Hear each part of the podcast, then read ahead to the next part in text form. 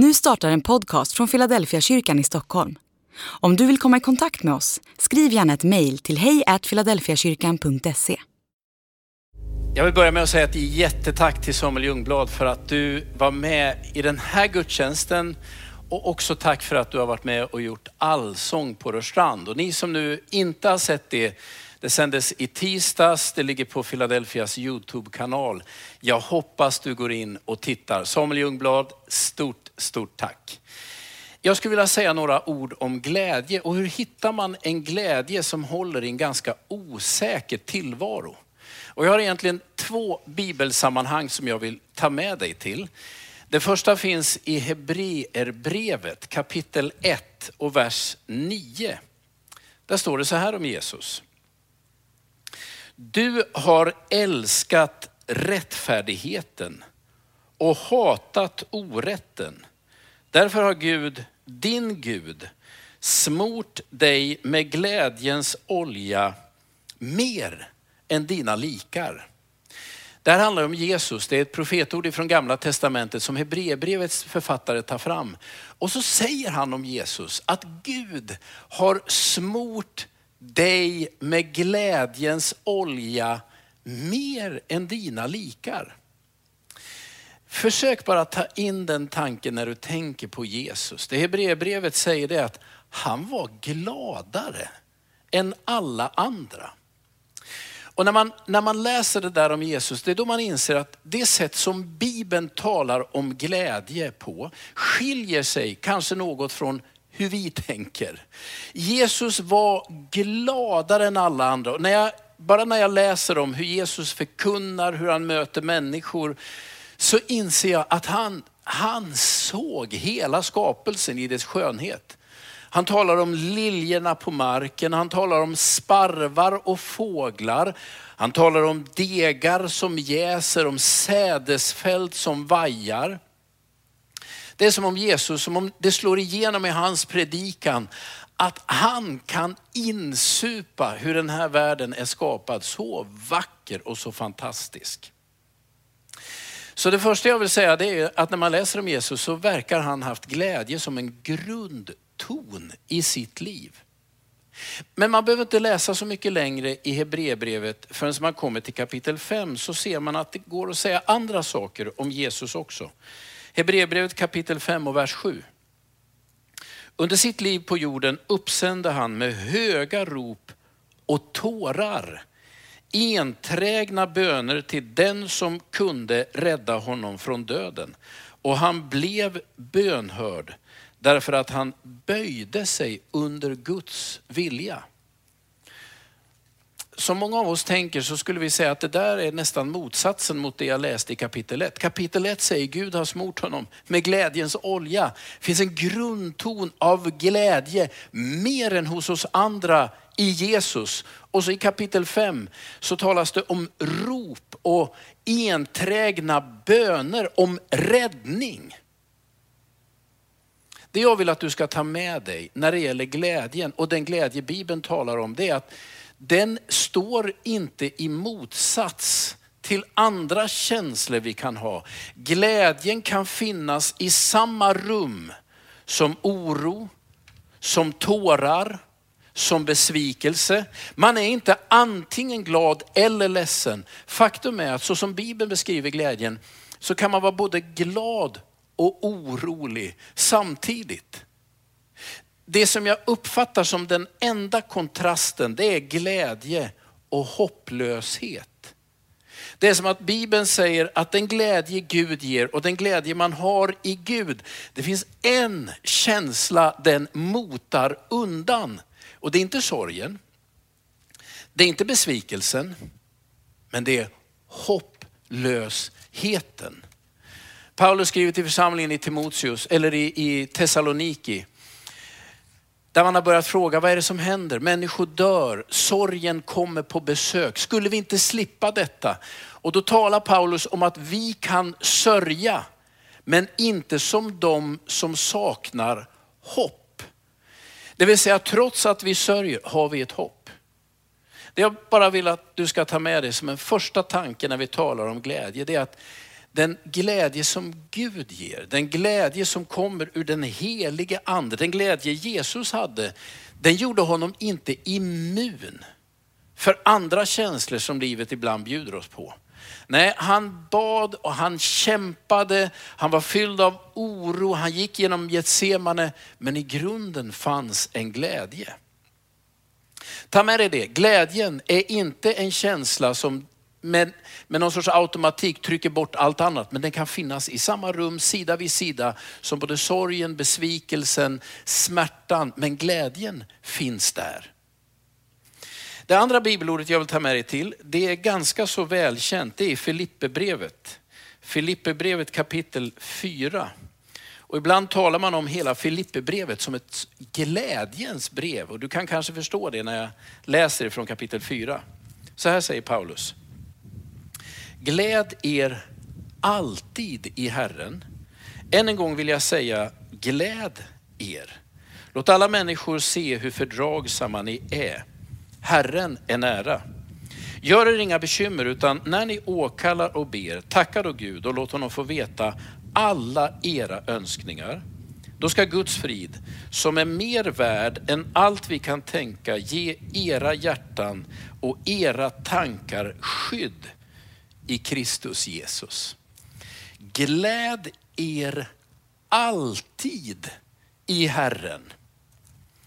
Om du bara för en liten stund funderar på, vad är du glad för? Ja, men jag kan säga direkt, jag är glad för den här årstiden. Jag är glad för solen, jag är glad för värmen. Jag är glad att det snart är semester.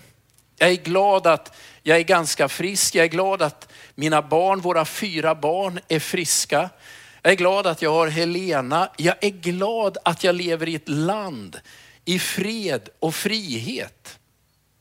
Jag är otroligt glad att jag har mat att äta varje dag. Att jag har kläder att ha på kroppen. Faktiskt mer kläder än jag faktiskt behöver. Jag är glad för så många olika saker. Mitt råd till dig så här i sommartid är, sätt dig ner och gör en lista på allt du är glad över. Du kan göra en annan lista för allt du är bekymrad över. Men gör en lista över allt du är glad över. Om du tänker, jag har inget att vara glad över, tänk en gång till. För jag vill tro att alla vi människor har saker vi kan vara glada och tacksamma för. Gör den listan. Men så säger Paulus, gläd dig i Herren. Han säger inte, var glad för snart är det semester, var glad för solen och värmen. Det skulle han kunna ha sagt, för jag uppfattar att både Paulus och Bibeln gång på gång talar om hela skapelsen, allt det fantastiska vi har som källor till glädje. Men det han säger det är, nej, gläd dig först och främst i Gud. När jag försöker förstå det där bibelordet och varför han säger det på det sättet. När vi ju vet att det mesta av vår glädje kommer från omständigheter eller saker. Inte ifrån Gud, från andra omständigheter. När jag läser där och försöker förstå sammanhanget så brukar jag tänka på att det där är väl lite grann som när man var barn och det var födelsedag eller julafton. Jag minns när jag inför julaftnarna i min barndom gjorde önskelistan. Alla tror jag ni har varit med om det. Man gör en lista med saker man vill ha. Dagarna innan jul så steg ju liksom spänningen. Och jag vet att jag och mina syskon, vi brukade leta igenom huset där hemma för att hitta gömman där paketen fanns. Och när vi hittade den så skakade vi, klämde, kände och fantiserade om, kan det här vara det jag har skrivit på min önskelista? Jag minns fortfarande den där julaftonen när jag fick 2 växlar till Märklin-järnväg. Jag har nämligen Märklin-järnväg från min barndom. Den står i en låda i vårt förråd där hemma. Jag älskade det här, de här tågen och den här järnvägen och husen och det där lilla samhället jag hade byggt. Det satte fantasin i rörelsen. Och så hade jag önskat mig 2 växlar. De var dyra. Och den julafton då jag fick dem, 2 växlarna, jag kan fortfarande minnas den där totala lyckan som bara kom över mig. Jag fick det jag ville. Men ju äldre jag har blivit, desto kortare har den där önskelistan blivit. Och när jag pratar med mina föräldrar som nu är en bit över 80 och frågar vad önskar ni er? Då brukar de säga ingenting. Och jag själv är i närheten där också. Jag har allt jag behöver. Det finns inget mer jag behöver. Ändå måste jag säga att jag på jul eller på födelsedag eller fars dag fortfarande blir så glad när mina barn eller min fru eller någon runt omkring mig kommer med ett paket till mig. Men glädjen har skiftat. Det handlar inte längre om saken. Utan min glädje handlar först och främst att någon i min närhet har tänkt på mig. Någon har satt sig ner och funderat, vad skulle han vilja ha? Vad skulle kunna göra honom glad? Lyssna nu, den största glädjen är inte saken, utan givaren. Saken kan jag kanske avvara. Jag har inte så mycket på den där listan längre. Men givaren. Och att den gåvogivaren faktiskt har engagerat sig i mig för min skull. Det är det som är den stora glädjen. Det är precis det jag uppfattar att Paulus säger. Gläd dig i Herren. Varför det? Det är ju han som är alla goda gåvors givare. Och även om du hamnar i situationer där allt du har på din önskelista faktiskt inte kommer dig till del, där omständigheter inte blir som du hoppas, så vet du fortfarande att gåvogivaren är på din sida. Gläd dig i Herren. Och egentligen skulle jag säga, gläd dig först i Herren och sen gläd dig för allt han har gett i ditt liv. För det är väl någonting man lär sig med åren. Att så lite av det jag har beror på mig. Det beror på att på något sätt har någon försett mitt liv med så många goda omständigheter. Det har kommit min väg, jag kan inte förstå det. Jag måste få uttrycka min tacksamhet. Och den som är värd allt mitt tack, det är Gud. Alltså vad är det Bibeln säger om tacksamhet? Jo, men det viktiga är kanske inte gåvan utan givaren. Gläd dig i Herren. Ju mer du fokuserar på omständigheten och saken, desto mer bekymmer kommer du få. Ju mer du fokuserar på gåvogivaren och att Gud har dig i sin plan, i sin tanke, att du inte är övergiven eller ensam. Ju mer motståndskraftig kommer du att vara när omständigheter inte går din väg eller när sakerna inte kommer dig till del. För det viktiga är till sist inte saken utan givaren. Gläd dig i Herren. Jag tror att man ska sätta ihop det där ordet ifrån Filipperbrevet med det där som står om Jesus i Hebreerbrevet. I Hebreerbrevet så skriver ju författaren att han har smort dig med glädjens olja mer än dina likar. Det där är ju en sorts koppling till den helige ande. Jag hoppas inte det här blir för långsökt nu. Alltså Hebreerbrevets ordval säger att den glädje som omgav Jesus, som fyllde honom, som låg som en grund i hela hans liv, är djupast sett ett uttryck för den helige ande. Jag tror att det är lite likadant med oss. Jag tror att det är en bön du ska be inför den här sommaren. Gud, smörj mig med glädjens olja. Det är inte självklart att glädjen kommer ur mitt eget inre. Mitt eget inre med olika signalsubstanser och synapser och kopplingar kan ju ibland bara vara som en vulkan av oro eller ångest. I mig själv finns ett känsloknippe som ibland inte är så önskvärt eller behagligt. När den glädje som Bibeln talar om beskrivs till stor del som en gåva given av den helige ande. Be om den gåvan. Gud, smörj mig med glädjens olja. Och kom ihåg att det Bibeln säger det är att din lycka inte ligger i omständigheter, inte i saker, utan i att gåvogivaren är på din sida. Så vi ber, heliga ande, kom med glädje. Låt mig se att det inte är omständigheter utan du Gud som är källan för min glädje. Så gör den där lilla listan på dina glädjeämnen och så tänk, men djupast sett är det Gud som jag faktiskt ska vara glad i och tacksam över. Så skickar Paulus med några saker till som är värda att tänka på. Han säger så här, gör dig inga bekymmer utan när du åkallar och ber, tacka Gud och så låt Gud veta allt du är bekymrad över. Så han säger inte, nu ska du vara glad Gud och så ska du stänga av alla andra känslor. Nej, han vet att vi människor, vi har lätt att göra en massa oro. Och vi har en hel del önskningar. Han säger bara fram med allt inför Gud. Min tolkning av det här bibelordet är, du kan vara totalt transparent inför Gud. Påminner dig om att djupast sett är all din glädje en gåva ifrån Gud. Det är en kraft given av den heliga ande, be om det. Men sen har vi ju våra orosmoment och så har vi vår önskelista med omständigheter, människor och saker som vi tänker, det här borde du Gud ändra på eller hjälpa oss med. Paulus säger, fram med det bara. Han säger inte att du alltid kommer att få det du vill eller att du alltid kommer att se att allt faller på plats till slut. Jag tror att det är med Gud som det är med oss som har varit föräldrar. Vi vet ju att våra barn när de är små kan önska sig allt möjligt. Min stora dröm som 5-åring var ju en stor kniv.